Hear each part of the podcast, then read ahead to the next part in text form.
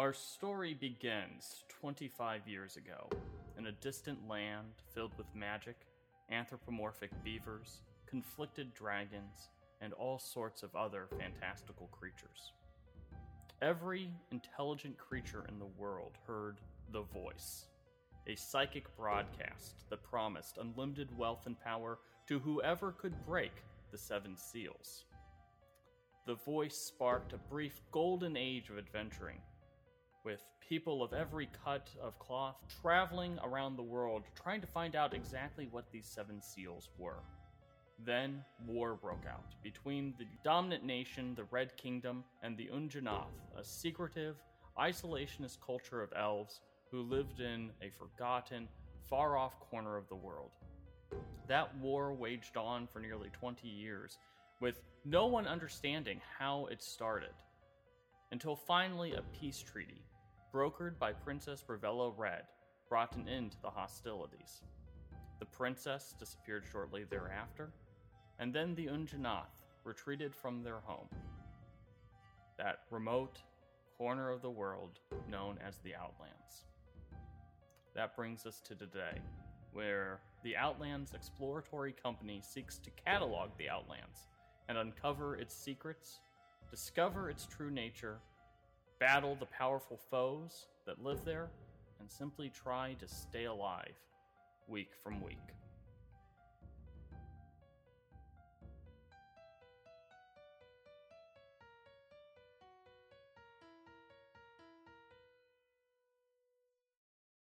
Uh, welcome back to Tales from the Outlands. We are back after a pretty lengthy hiatus as we spent most of our free time wrapping up the Dungeons and Dragons campaign that you're here to listen about. Um, for those of you who are joining us for the first time, I'm Christian Hoffer, and you should probably listen to the last 10 episodes first. Um, I'm joined, as always, by my co host, uh, Luke Kerr. Hello, and this is our 12th episode. Oh. Oh, I always count the pilot episode as kind of like an episode zero. So, you know. Yeah, but I, I feel like it'd be weird to come in and listen to everything except for the pilot episode. That's true. Uh, that's fair. We'll, we'll, we're, you know, this, this podcast since you know spoiler alert uh, the outlands campaign as we know it has wrapped um, we will be talking about that over the next couple episodes and then we're going to be retooling the outlands for campaign 2 uh, it's uh, going to be a brand new world mm-hmm.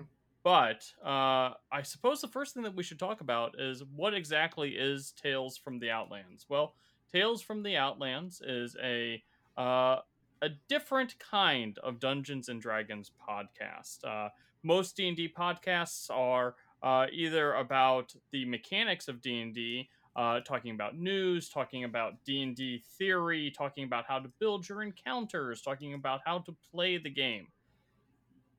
This podcast is not that. And the other type of podcast that you usually see are let's play podcasts in which you listen to people play Dungeons and Dragons this isn't that either. Mm-hmm. So, what this podcast is, it's a uh, podcast about an 18 person Dungeons and Dragons campaign that was started during the COVID 19 pan- pandemic back in 2020. Over the course of the campaign, uh, the 18 players were split up into uh, three adventuring groups with some crossover, with players sometimes hopping from one group to another.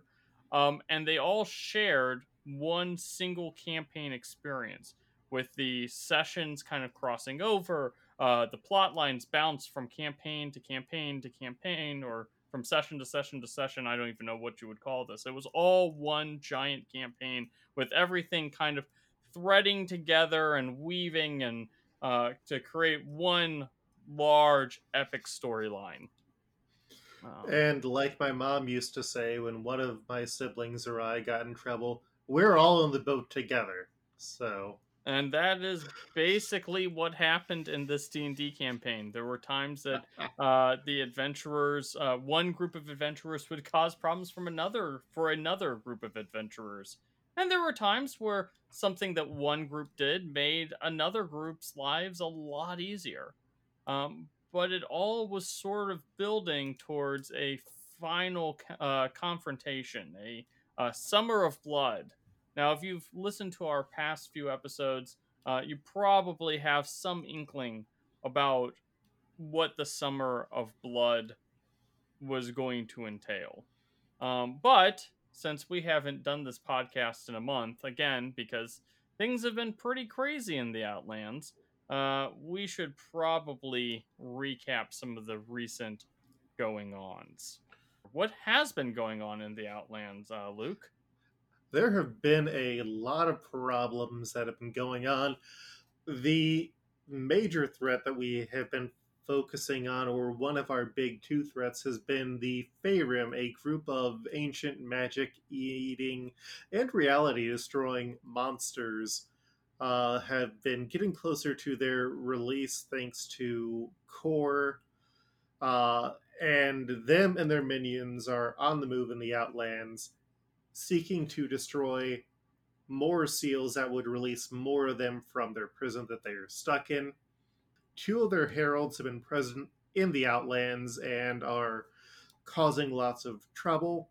In addition, the Arms of Paradise, which is a doomsday cult, uh, has built up a not insignificant force, and unknown to them, they have been implanted with Faerûn eggs that, when they hatch, will release new Faerûn.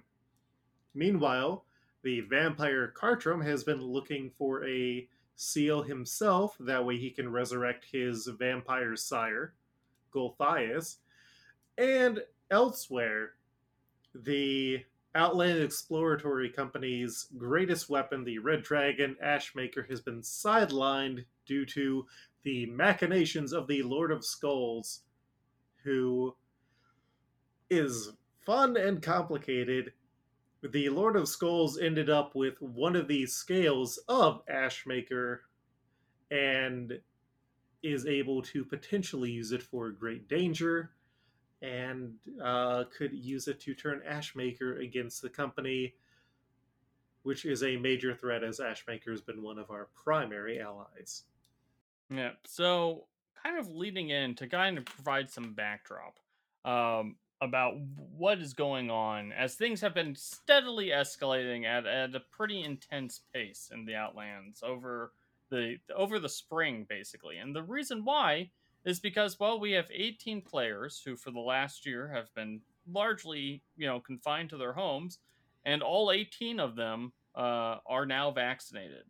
Uh, so uh, people were starting to get antsy. It was going to become, uh, you know, people's schedules were starting to get busier and busier. And basically, this campaign needed to reach its climax about three months earlier than expected. Uh, so, uh, what kind of followed in the months of April and May were kind of this um, very intense, very fast paced resolving of everyone's plot lines. Um, where if we needed to, um, you know, if, if we had some personal plots that needed to be dealt with. We dealt with them, along with trying to wrap up uh, the the actual story of the campaign, which involved the protection of the seven seals from the forces of evil. Mm-hmm. So the first one of these, you know, so kind of there were four main plot lines that, uh, not plot lines, four big adventures that happened uh, since we last uh, talked here on Tales from the Outlands. Uh, the first, and, and actually, no, only one of them. Only one of them directly involved one of the seals. And that's the first one that we're going to talk about. We have uh, spoken about, I believe, in a previous episode, about how a few months ago the Buddy Brigade discovered that Cartrum was plotting something with the Shadow Court, which the Shadow Court are a group of mind flayers that have somehow subjugated and conquered the Feywild. They knew that there something was going to go down um, early in the month of May, and it turns out that was the appearance of the Shimmering Grove. Now, the Shimmering Grove is a place that exists both in the Outlands and in the Feywild, but only appears when the two planes are uh, like properly aligned when they converge, as we call it in the Outlands. And so, uh, the Shimmering Grove is also home to the Seal of Chaos, one of the seven seals that you uh, can listen about in our intro or in past episodes. Um, because this uh, represented not only a chance to get a seal, uh, it also meant directly getting it out of the hands of uh, two of the Outlands Exploratory Company's greatest enemies, uh, the Vampire Cartrum and the Shadow Court, who have um, been a perennial threat uh, to to the company and its adventurers. Um, you might say they've been off in the shadows. But I I think really more they, they haven't been in the shadows. They've just been like trying to eat Ferris the entire time. I mean, that poor dude is almost gotten munched on like twice by them. But that's not a buddy brigade problem, and I mean my commitment is with It- the buddy brigade. It happened. It happened during a buddy brigade mission. It was very much a buddy brigade problem. Uh, but the buddy brigade, they were dealing with their own nonsense that we'll talk about here in in a in a hot minute. Um, because the buddy brigade was off doing who knows what. The terror team and the Toon Squad, the other two groups of adventurers, were sent in to deal with uh, obtaining the Seal of Chaos. They were aided by the Gridded One, this mysterious orange furred archfey um, that had ties to the Outlands and to the Feywild and seemed to be on the side of the Outlands Exploratory Company.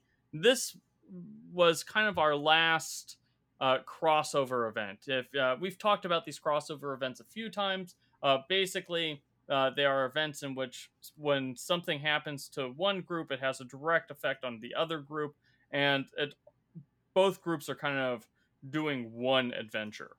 Um, so the terror team actually entered into the Feywild to retrieve the Seal of Chaos, while the Toon Squad was assigned to protect uh, the Gridded One, who, um, if you are a hockey fan, you may recognize the Gridded One and his description as that uh, identical to Gritty, the beloved mascot of the Philadelphia Flyers.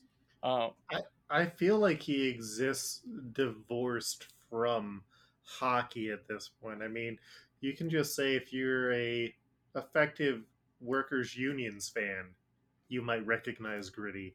That that is true. Gritty gritty belongs to all of us, not just hockey fans.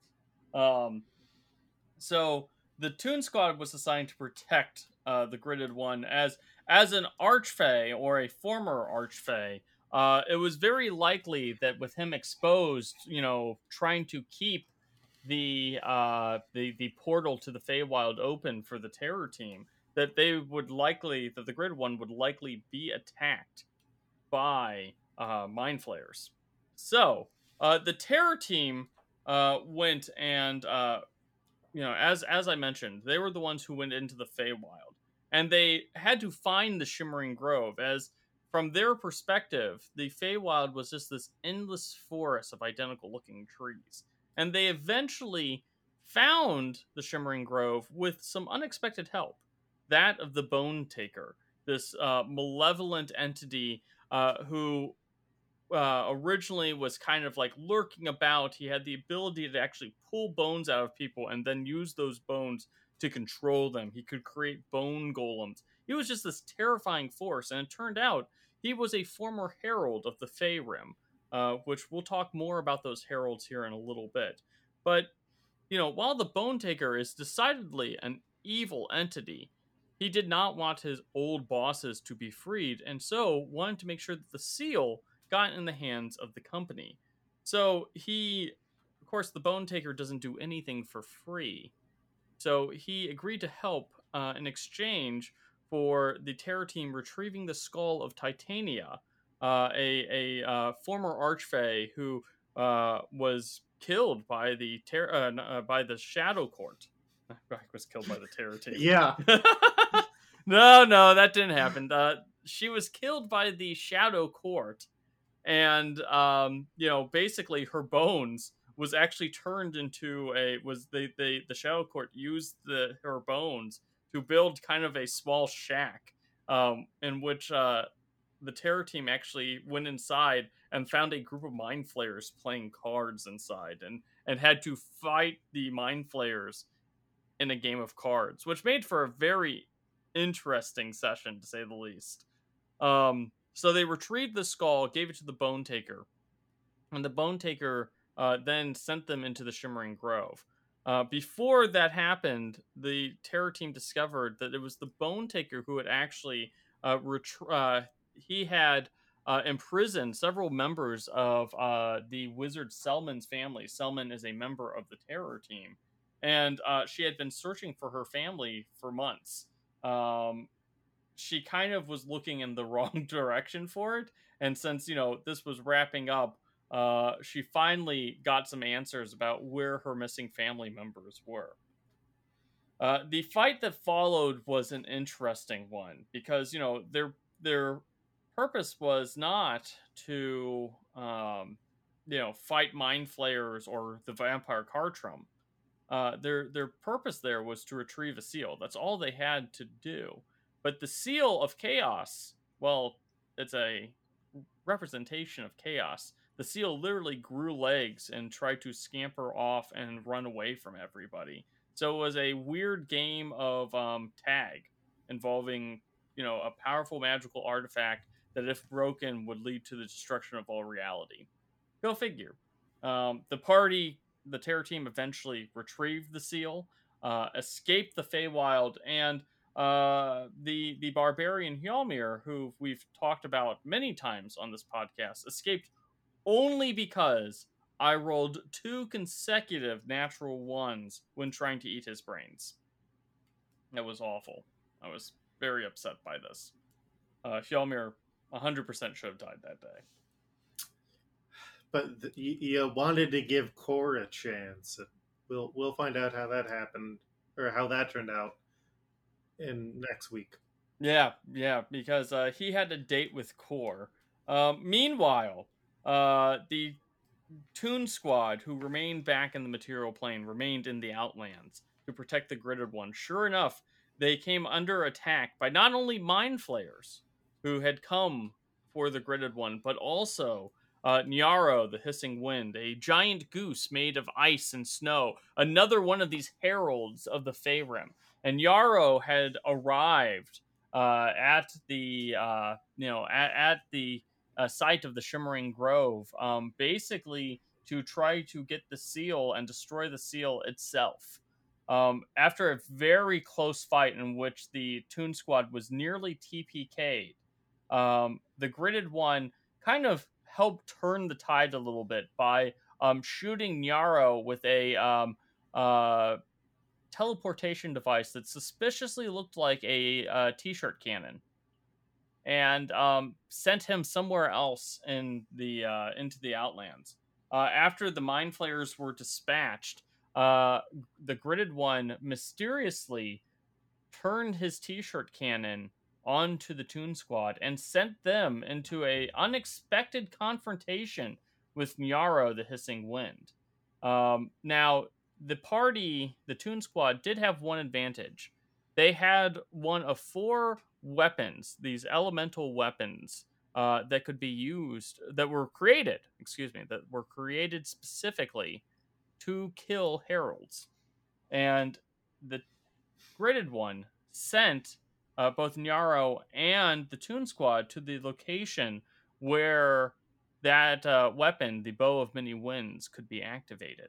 And so that fight turned into a very interesting thing in which half the party went off to uh, basically turn on the bow of many winds and transform it into the great bow of many tornadoes, while the two other remaining party members stayed behind to distract Nyaro and keep this giant 15 foot goose made of ice and snow and keep him distracted until the rest of the party could um, come back from their side quest, I guess.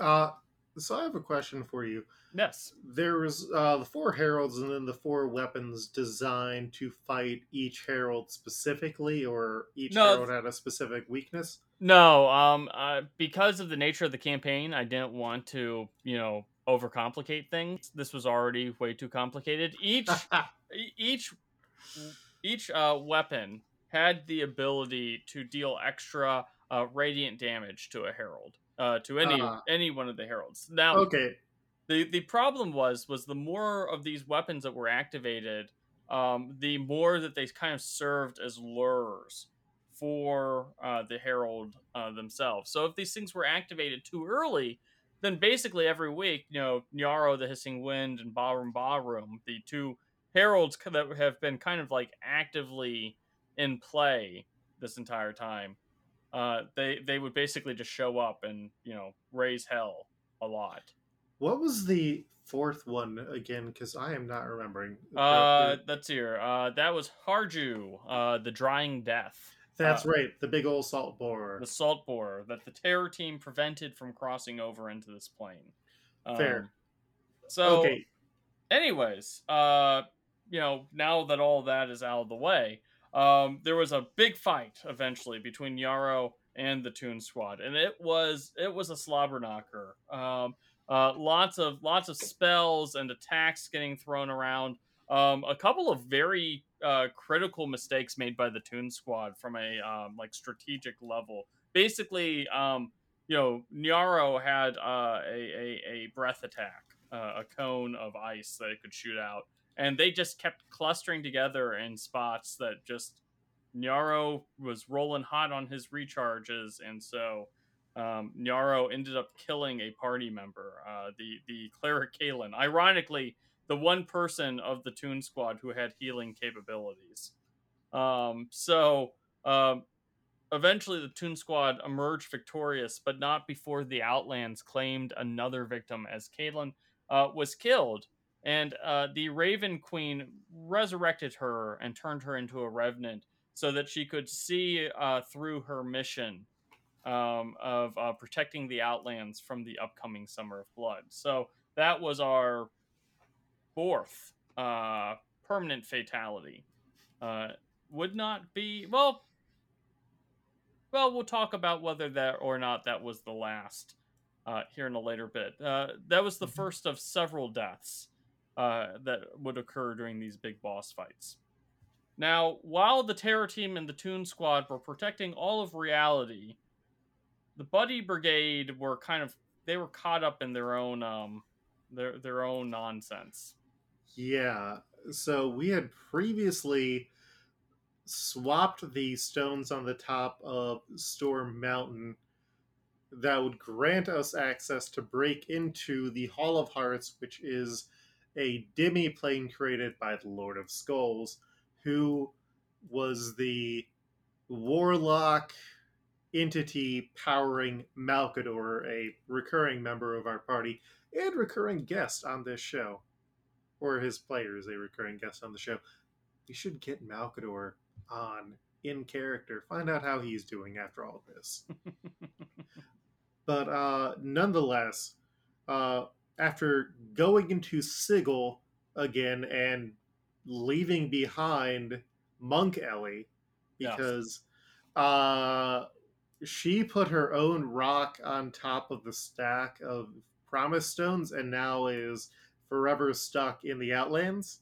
Yep. Uh, we we made a great choice there. 100 points to every company. Uh, we were joined by a new character. I do not remember the name of the. Her name was Vera. Yep, Vera. Who? She was a uh, Braided Branches member and a paladin.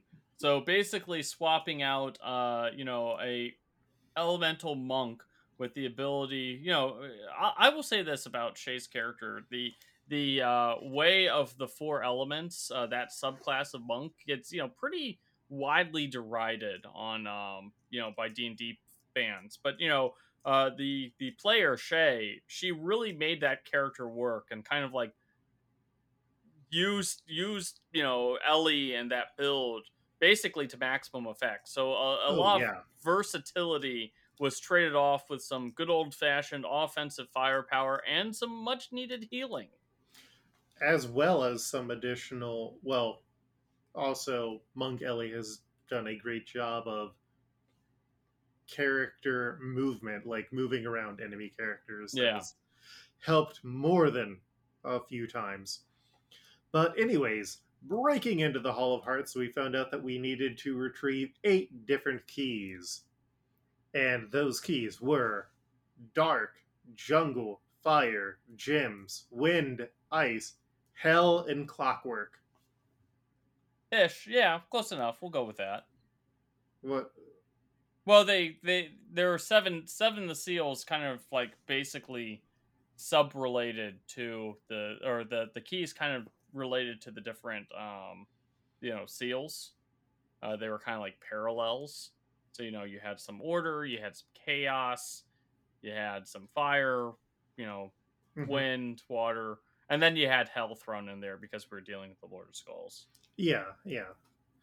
Wait, so right, one of the seals was destroyed long time ago in history, so that's why there's only seven seals that were currently active, right? No, no, there Or- were always seven seals. One of them had Okay. Ah, okay, so the Lord of Skulls added an eighth room to it. All right. so side side story here. Um, so here's the deal: why there is eight keys, Hot gas. only only seven seals. So the Lord of Skulls um, is a nod uh, to the, the the the the name the Lord of Skulls um, is is a nod to uh, some Warhammer lore. Um, uh, talking about uh, some some deep Warhammer lore, as is a lot of the stuff tied to the Lord of Skulls, because um, you know the the player behind Malkador, the Warlock, you know Malkador is actually you know a name taken from Warhammer lore, and so to kind of like play off of this, I threw in a lot of Easter egg nods there. Now in Mm. Warhammer lore, the the, the entity that the Lord of Skulls is, uh, you know, the Lord of Skulls entity whose actual name is, if I'm mis- not mistaken, is Khorne. I'm sure I'm mispronouncing that. Um, Wait, like like the band Korn? it's K H O R N E. Um, and so, but the number eight is like a sacred number to him, and he has an eight pointed star. And so, stupidly, I was like, ah, so there must be eight keys. And then I realized what a dumb idea that was because this turned into a four week mission. um, the- I mean, it was a great mission Oh yeah. like I feel like it worked out, but I I was not expecting this entire thing to take a month. Well, we we had the mission where we went and we did the first two rooms, hmm and then we did the week that was. Oh wait, no, we only did four more, and then we had the last two, Two. which opened up the vault, and then we. Okay, okay. And we also had a skip week in there because life. Yes, exactly. There's a lot of those. Yeah, it has been a while, almost two months since the last time we did this. Uh, yeah, so uh, we basically went room to room trying to. Uh, the faithful, my paladin character, essentially tried to talk his way through everything, and it worked more than it didn't. That's a that's a complete lie. uh the dark room he was able to prevent us from having to fight the dark monster until we were able to bring in the beast from the jungle room the beast did get eaten which And was the faithful's fault but we did get the beast to agree to help us to break into the vault that way we would free him uh he got eaten and maybe slowly resurrecting like a Dr. Manhattan rebuilding his body thing. yeah, a little bit. Yeah. Uh so that was the first two rooms and then So so kind of taking a step back. Um, so basically, the the the Hall of Hearts was divided into there are eight guardians of the keys, and they basically need to retrieve the keys uh, from each guardian. Um, and so the first one was, uh, you know, basically a uh, creature known as the Hungry, who was just a you know wanted meals, and the only meal he would accept was live food. And so the the buddy brigade was like, "We'll go and get that for you," and then um, found went into another room and discovered a uh, large beast-like creature, beast as in like Beauty and the Beast, um, and um, you know convinced that guy who had already lost an arm to this hungry fellow to go and help them fight. Mhm. It turned out poorly for the one-armed beast, but it turned out great for the Buddy Brigade. Yeah. And so after that, I believe was when we went to the Jim's chamber where we just bribed a guy with gems worth a certain amount of money to hand over his key, which he was more than happy to do. Mm-hmm. Uh, the Clockwork Hell, where we met the Lord of Blades, who is sort of the Ur Warforged. Yeah, he was the um in in in this version of you know the Lord of Blades was in in is a character from Eberron, um, an established D and D, um, you know world, um, and in that he is just kind of this like warforged warlord that is trying to uh, basically raise a warforged army to take over the world. Um, in this version, uh, the you know for reasons unknown, the Lord of Blades was pulled out of existence by uh, by by the Lord of Skulls, and um, somehow over the course of this, the Lord of Blades basically uh, through unknown means became like the blueprint through which all Warforged were created and the the reality of the Outlands. Yeah, uh, he really hated Kor, or he really hated the Faithful because the Faithful is a butler robot from a flying cruise ship who loves to serve people. And after a slight skirmish, the Faithful was able to make a deal where the Lord of Blades essentially got to do some things with his mind that uh, the faithful does not remember and was like all right here's the key i'll see you later We'll find out what happens there in campaign two. Um, uh, after that we went to the wind room where malkador who was disguising himself as a vampire that way he would not alert his patron uh, essentially caught the romantic interest of a wind oni mhm. named sakura Yep. Who basically was kind of a prototypical, um, you know, uh, she she while she was a you know fifteen foot tall wind oni, she kind of had the uh, persona and mentality of a uh, teenage girl. hmm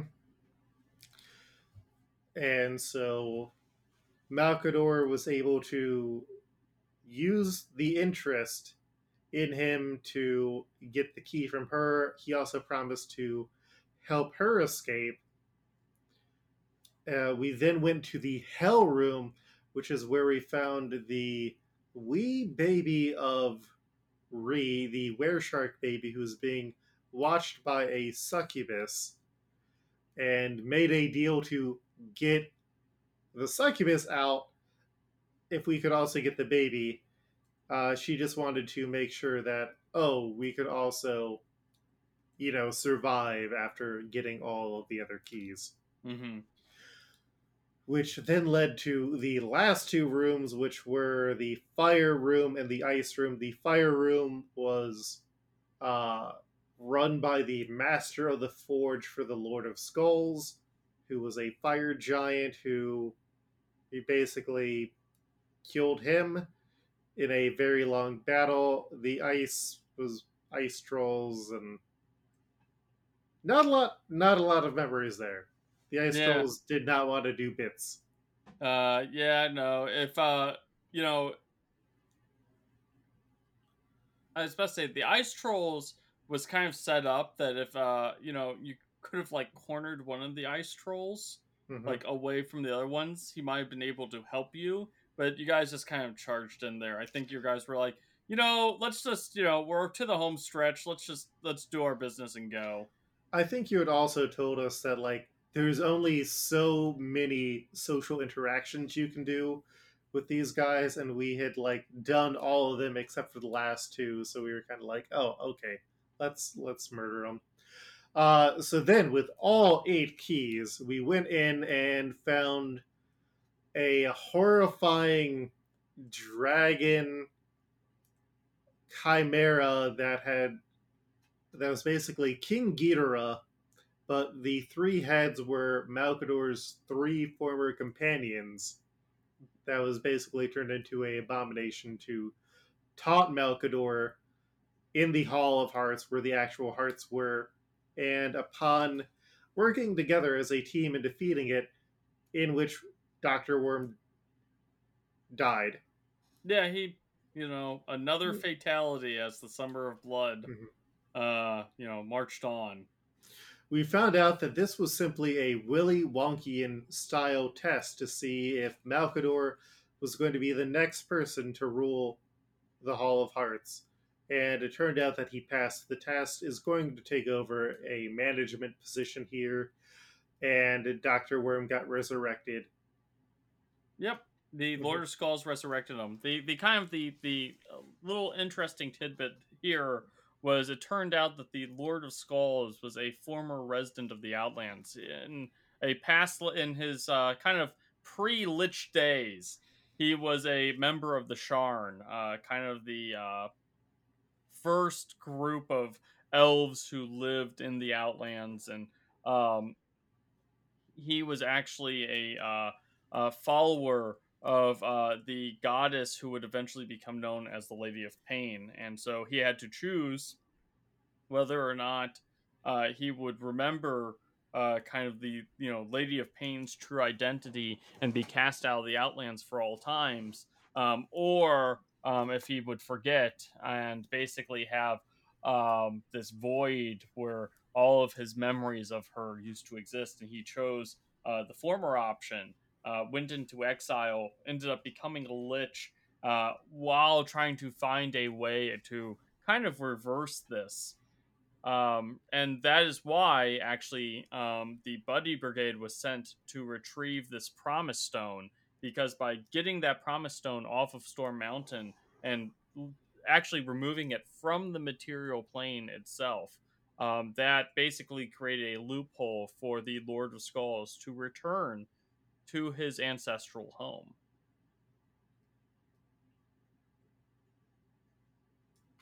Wheels within wheels. Yeah, no, it was uh the Lord Skulls uh kind of played the Buddy Brigade like a fiddle. I mean, if he had written us a nice letter and said, "Hey, I want to get out. I'll help you fight the vampire or whatever," or even said, "Hey, Dr. Worm, I think your hair looks very nice. I have heard legends of your legendary hair. We would have gone to help him. He's not the Lord of Compliments. He's the Lord of Skulls. What? I mean, I don't know what you expect from him. Uh, a Hall of Skulls, Christian. He had a Hall of Hearts, and I get the alliteration, but. Well, you know, the Hall of Hearts was just kind of like this vault that he kept the hearts of his servants. You know, that was just one like you know one like wing of his brass citadel. He has a he has a skull throne. I you know, guess his followers have a saying. It's skulls for the skull throne.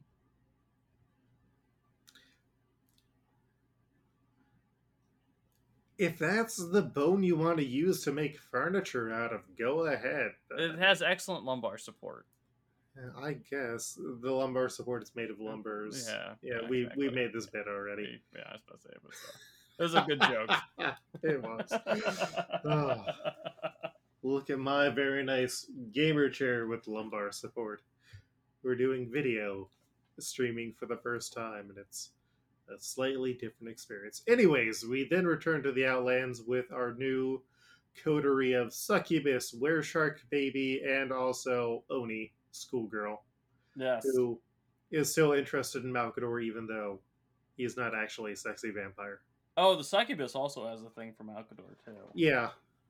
Nobody wants to hook up with the faithful. that's that's because you know he's a he's a robot. You know, it's it's it's it's a, it's kind of sad, Luke, um, because Doctor Roboto, the first Warforged in this campaign, actually established that Warforged don't have functioning genitals. I mean, Yelmir Yelmir had to go and build one for him. yeah, but there's a difference between a warforged made for battle and a warforged made for a pleasure cruise ship. Emphasis on the pleasure, Christian. A lot of scissoring. We can cut this bit from the podcast. we can. We don't. We don't need to throw sex jokes into the podcast. Who's telling jokes? We laugh at the absurdity of life. This is Patreon exclusive content. Oh Anyways. man. So, uh, So, what happened to the other two teams while the Buddy Brigade was succeeding at everything and not permanently losing any members? Oh, uh, Dr. Worm got resurrected and is now one of the new uh, domains of dread undead. yes, he's a So- reborn. Mhm. Yes, not not to be confused with born again. He's a reborn. hmm Um, he did not get dunked in the Holy River. He got dunked in the River Nepenthe. Yep. Uh, we'll we'll save the Holy River for our campaign too. Uh, anyways, so uh, while while the Buddy Brigade was you know literally off in another demi plane of existence, uh, the Toon Squad and the uh, Terror Team kind of had to wrap up uh, you know these lingering threats um, that were still out there in the Outlands. The Toon Squad was tapped to figure out a way to deal with these Feyrim eggs that had been implanted inside uh, the not only the Arms of Paradise cultists, but also the non-cultist residents of Cathedral Town. Now, there was a little bit of debate here because you know Cathedral Town is is a is is basically the equivalent of that one city in Florida uh, that's like basically owned by the Scientologists, uh, Clearwater. Um, but you know, not every resident of Clearwater is a Scientologist. There's a lot of Scientologists there, but not all of them. And so there's um there was a big debate. Should we just like try to blow up Cathedral Town? That would take care of these eggs. But eventually they decided to the Toon Squad decided to go for a little bit more of a complicated um, but potentially more peaceful solution. Uh, in a previous mission, they had discovered that the honey of the Tusculi, a group of bee people who lived in the Outlands, um, was actually a poison to the Feyrim. And so um, the the they decided to take a bunch of Tusculi honey and um, basically poison their food supplies. It was basically a giant vaccination mission. Um, so they had to figure out how to get a thousand or so people to eat honey. And so they came up with a pretty convoluted plan. Um, uh, there was a three prong approach, so that way, if like one part of the mission failed, they still had some other stuff going for them. And the plan surprisingly worked out pretty well.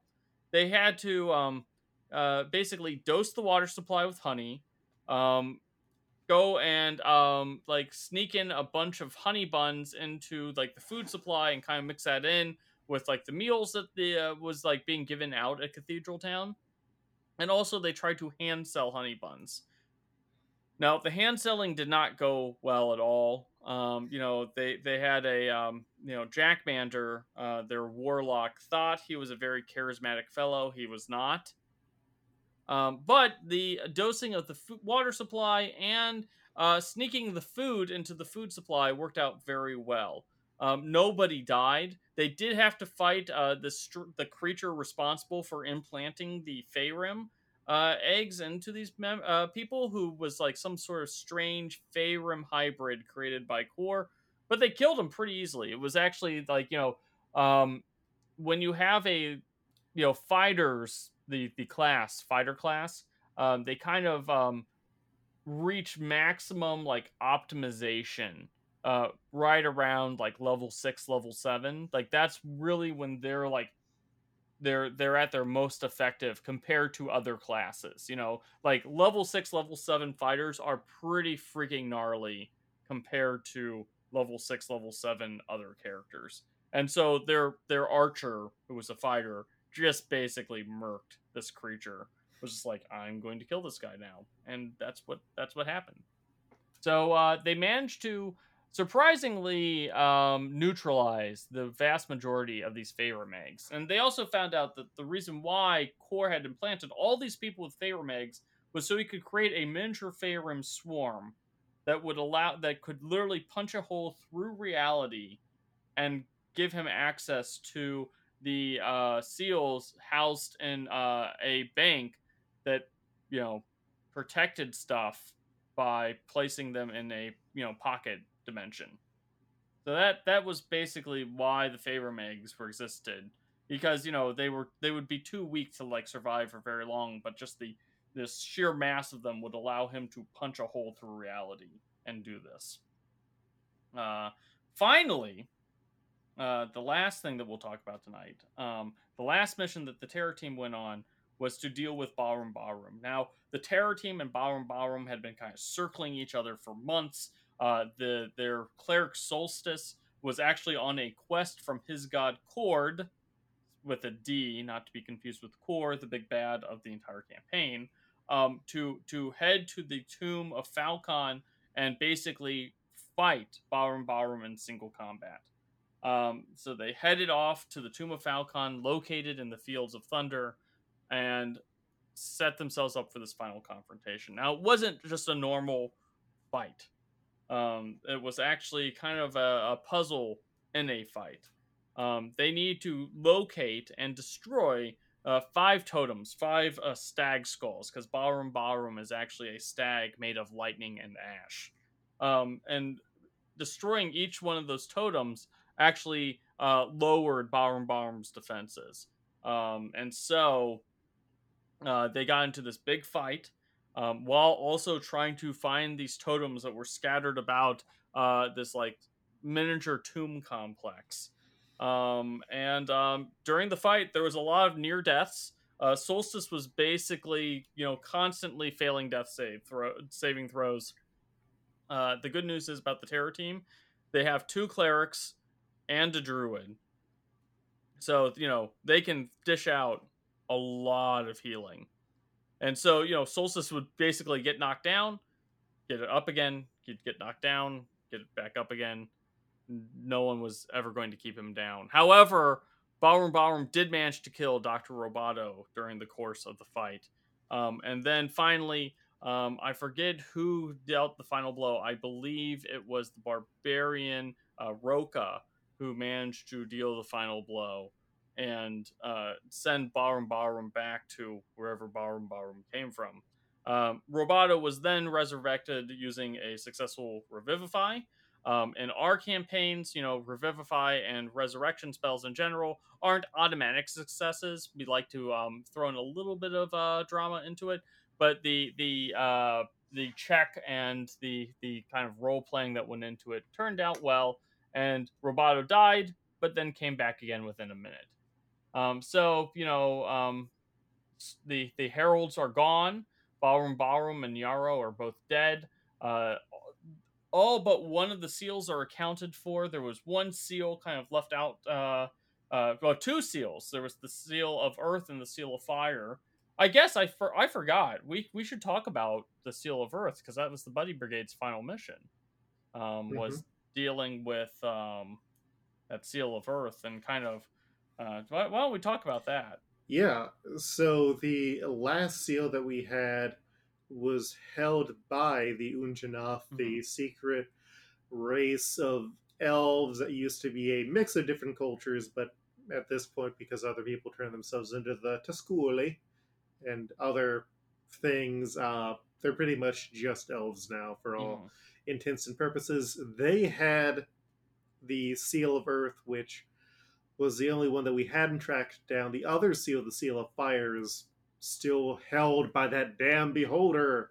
Yes. In the uh, mountain. We'll talk a little bit more about that next week. Mm-hmm. Uh, so the Buddy Brigade, because of their connections to Unjanath royalty, were able to go and track down Scout Ellie and Ashmaker, the Red Dragon, and sort of bring them back into the fold as we headed out to the Braided Branches base. Mm-hmm.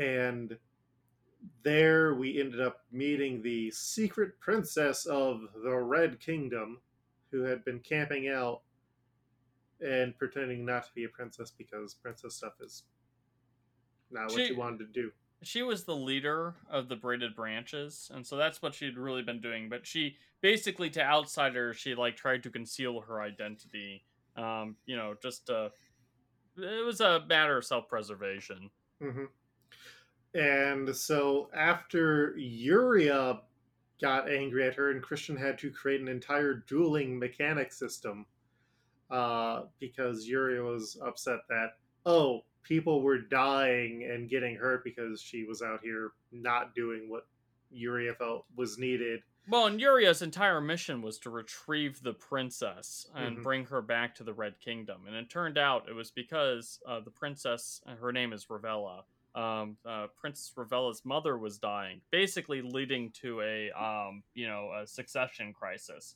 So you know some valid reasons to be Yeah, yeah, there. yeah. But I mean, Yuri also did not trust the party and just raised more suspicions. And also, a bunch of the enemies that we had were supported by the Blue family, who were seeking to supplant the kingdom and had hired a bunch of our enemies throughout the storyline and had given them support. Anyways, uh, so with her help, uh, we ended up tracking down the Queen of the Unjanath found out that her consort was I forget what type of monster who was basically turning himself into a copy of the uh, leader of the Outlands. Not Uh, Claudius Dragonsbane though, because Claudius Dragonsbane was the guy. Uh, artist. You're, Yes, you're Argus. artists. Yes. And he had been hypnotizing her like Wormtongue was hypnotizing the king in Return of the King or Two Towers, whichever one of the Lord of the Rings it was. And so we were able to defeat him, break her out of the stupor, and that was able to get Princess Ravella to head back home to bring reinforcements that we would need for the final confrontation of the Summer of Blood, and we had a full on commitment that the Seal of Earth would be protected. Yep. Uh, well, the seal of Earth was stolen by you know Scout Ellie. It Mhm. was all basically Scout Ellie went on a secret mission to retrieve the seal of Earth. Um, that's you know uh, was kind of what had been unsaid there. Uh, she, Ah, she she she stole that uh, from the Indranoth. I mean, the faithful had different concerns. He wanted to make sure that everybody was comfortable and had enough drinks, and did not question his horrifying horse. Yeah, no, that that thing just was the less said about that, the better.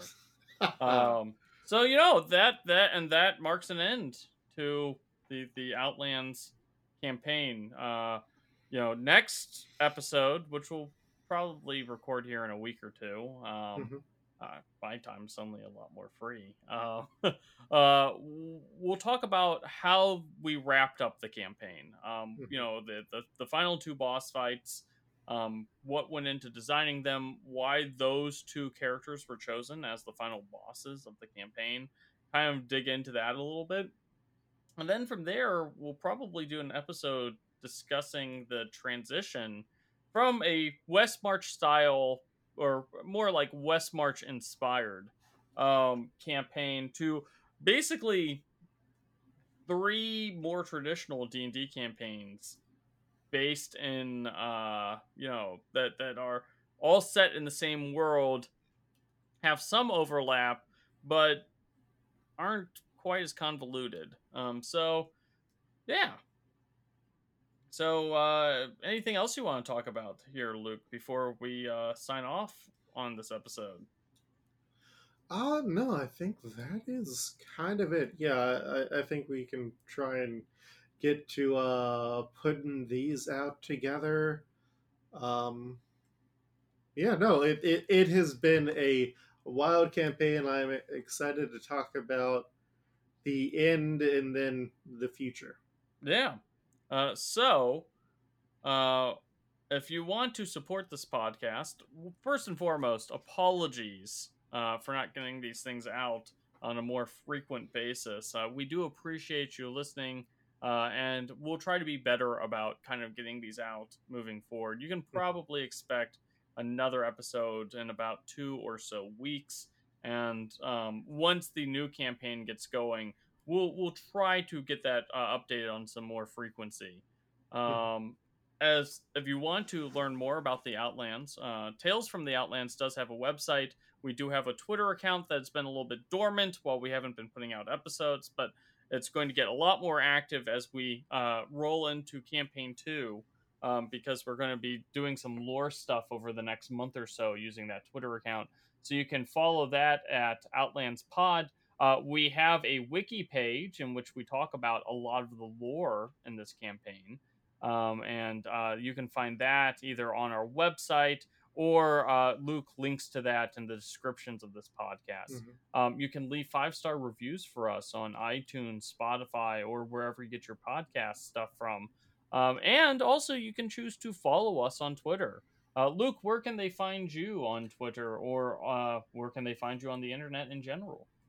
Uh, yeah, you can find me on Twitter and in many places under the name Koltreg. That's K O L T R E G. Or you can go and visit my website, which similarly has not been updated at Luke Herr, L U K E H E R R dot com, where you can see comics and podcasts and all that stuff. I am at a weird podcast slowdown. The Nicolas Cage podcast is on hiatus until we no longer wish to go outside on Saturday mornings.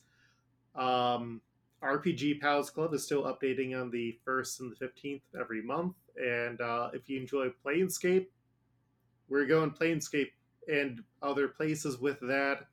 Uh, and then the second season of Established Property Playhouse is coming up. That is going to be a Fallout set one.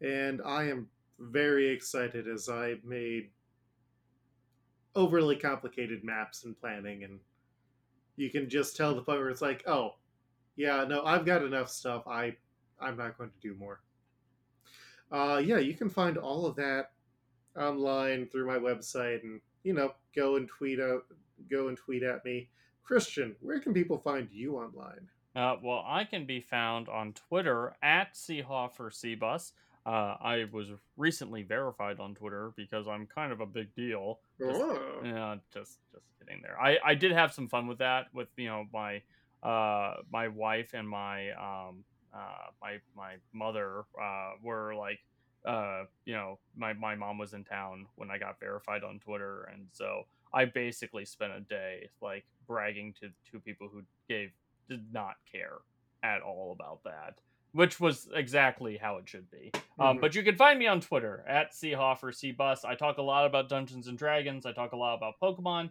and you can find my writing about various things, uh, mostly tabletop stuff and Pokemon. Um, and you can find all of that at comicbook.com, which is a CBS Viacom uh, website.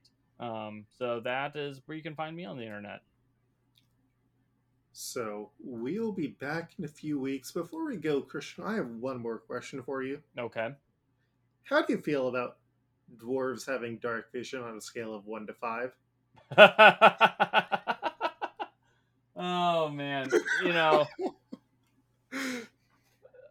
I don't even know what I'm allowed to say about that. You know, um, like I I can't even.